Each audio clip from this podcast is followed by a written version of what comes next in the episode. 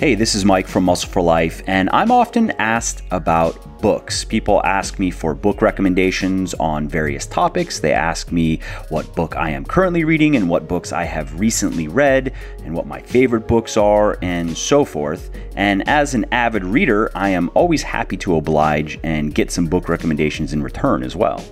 I also just like to encourage people to read as much as possible because I think that knowledge benefits you much like compound interest benefits your bank account, in that the more you learn, the more you know, and the more you know, the more you can do, and the more you can do, the more opportunities you have to succeed. And on the flip side, I also believe that there is little hope for people who aren't perpetual learners.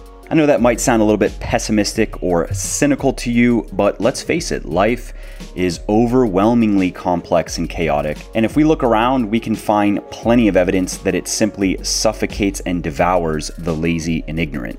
So, if you are a bookworm and you're on the lookout for good reads, or if you'd like to just get into the habit of reading more, then this book club is for you.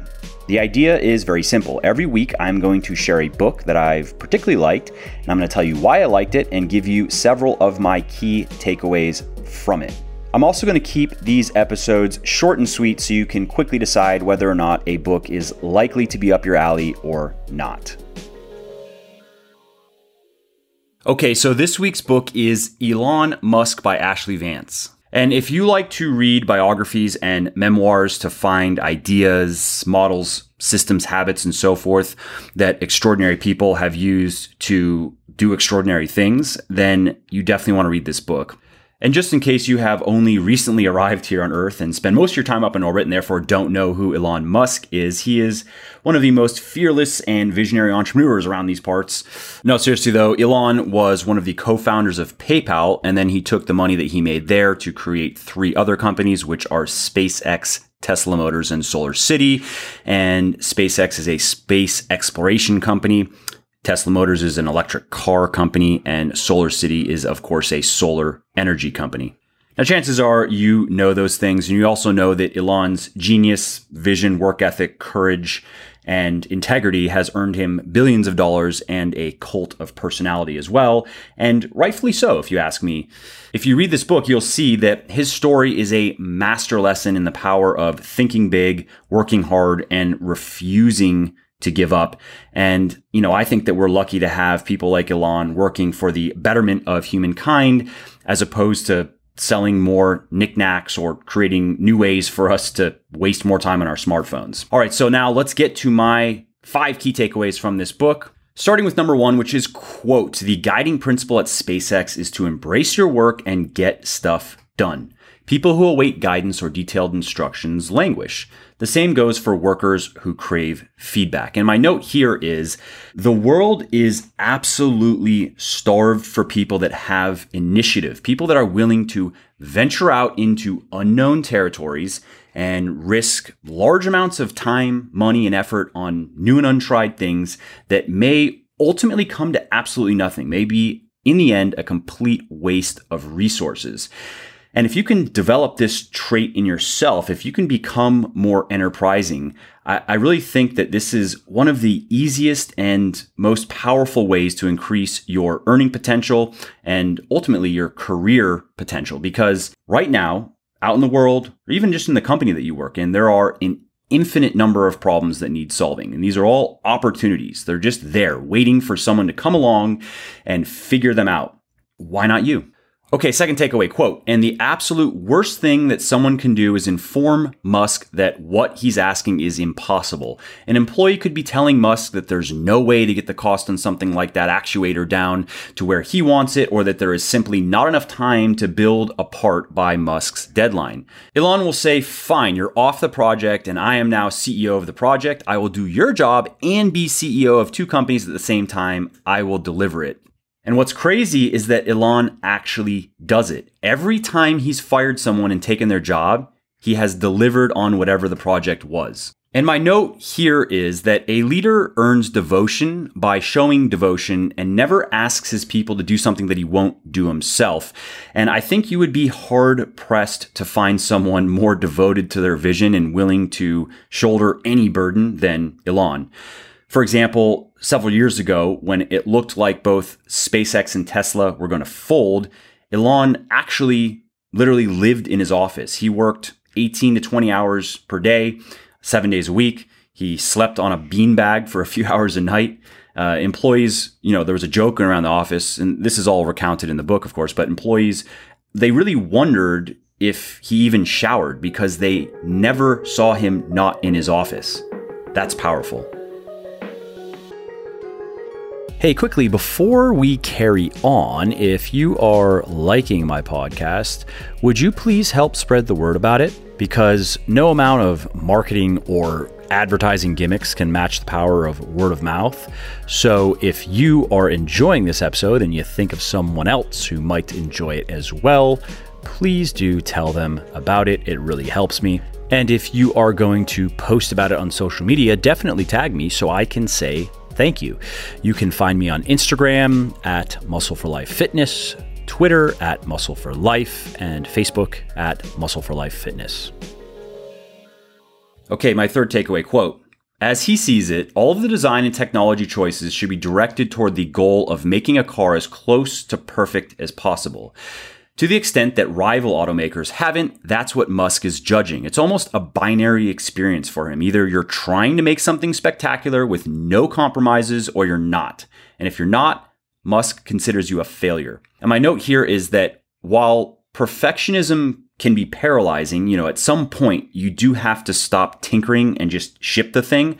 Too many people, though, think about too many things other than simply making the best product. What they fail to realize is that the number one best way to grow a business is to just make products and services that are so good that customers will tell everyone about them. Word of mouth is the absolute best way to acquire new customers, but it's also difficult because you have to earn it. You can't get it with fancy advertising or fancy marketing. You have to deliver the goods. You have to deliver an outstanding customer experience. And of course, a big part of that is delivering an outstanding product or service. All right, the next takeaway here quote, even then, as essentially a college kid with zits, Elon had this drive that this thing, whatever it was, had to get done, and that if he didn't do it, he'd miss his shot. I think that's what the VCs saw, that he was willing to stake his existence on building out this platform. Musk actually said as much to one venture capitalist, informing him, My mentality is that of a samurai. I would rather commit seppuku than fail. And my note here is that when you can make decisions you know, big or small, with this amount of force and certainty and determinism, when you can say that you're going to do something or not do something and that only death can change this, I mean, I think you really enter a whole new realm of existence and potential. Goethe said that boldness has genius and power and magic in it. And I'm really a believer of that. I think that the moment you can truly commit to an action or a plan or path, then all sorts of things just start aligning to help you that otherwise would never have occurred. You can find countless examples of this in the lives of great men and women throughout history, and a perfect and top of mind example is the life of Alexander the Great. And the reason why it's top of mind is I just finished reading a biography of Alexander the Great by Philip Freeman, which I highly recommend. And while Alexander was a deeply flawed individual, I mean, he was a mass murderer after all. I'll also say though that he was he was a product of his times and that's kind of what you did if you were a young ambitious king with military prowess you go and conquer things. But, anyways, moral judgments aside, when you read about Alexander, you really can't help but marvel at not just what he was able to do, but what he was willing to do, what he was willing to commit to, and then actually execute and deliver on. He was just truly on another level, a level that uh, you just don't see. I mean, you and I, we probably don't know anyone that even possesses a fraction of Alexander's will and determination and willingness to commit to doing things that should be impossible. And Elon seems to be one of those types of people. Rare. Okay, the fifth and final takeaway here it is quote, Elon came to the conclusion early in his career that life is short. If you really embrace this, it leaves you with the obvious conclusion that you should be working as hard as you can. And my note here is people often say that when you're on your deathbed, you know, you're not going to be proud of how much you worked. And I completely disagree. I think that if you spend your life in service of something greater than you and engaged in meaningful work, you're going to be very happy about it when you're on your deathbed. What you're not going to care about is the shit that people spend a lot of their time and put a lot of their attention into, like, you know, how many video games you played and how many TV shows you watched or political arguments you think you won on Twitter. You know, I really do think that the only way to be truly satisfied with your life is to find some external cause that means enough to you to make it worth sacrificing your life to. Something that makes all the trials and tribulations of life worthwhile and endurable. And you're only going to find that in work. You're not going to find it in drugs, in entertainment, in food, or anything else that provides immediate gratification and immediate pleasure. And so I agree with Elon. I think one of the most important things we can do is find something that matters and then say to ourselves, this matters to me. I am going to commit myself to this. I'm going to sacrifice myself to this and then work tremendously hard at it. All right, well, that's it for this week's book review. I told you I'd keep it short and sweet. I hope you found it helpful. And if you did, and you don't mind doing me a favor, could you please drop a quick review of the podcast on iTunes or wherever you're listening from? Because it really helps boost visibility, which ultimately helps more and more people find their way to the show and check it out. And of course, if you want to be notified when the next episode goes live, then simply subscribe to the podcast and you won't miss out on any of the new stuff. And lastly, if you didn't like something about this episode or just about the podcast on the whole, then definitely shoot me an email at mike at muscleforlife.com and share your thoughts on how I could make things better. I read all the emails myself and I'm always looking for constructive feedback. So, thanks again for listening to the episode, and I hope to hear from you soon. Oh, and before you leave, let me quickly tell you about one other product of mine that I think you might like. Specifically, my flexible dieting cookbook, The Shredded Chef. Now, this book has sold over 200,000 copies in the last several years and helped thousands and thousands of men and women get the bodies they really want eating the types of food that they really love, which is why it has over 700 reviews on Amazon with a four and a half star average.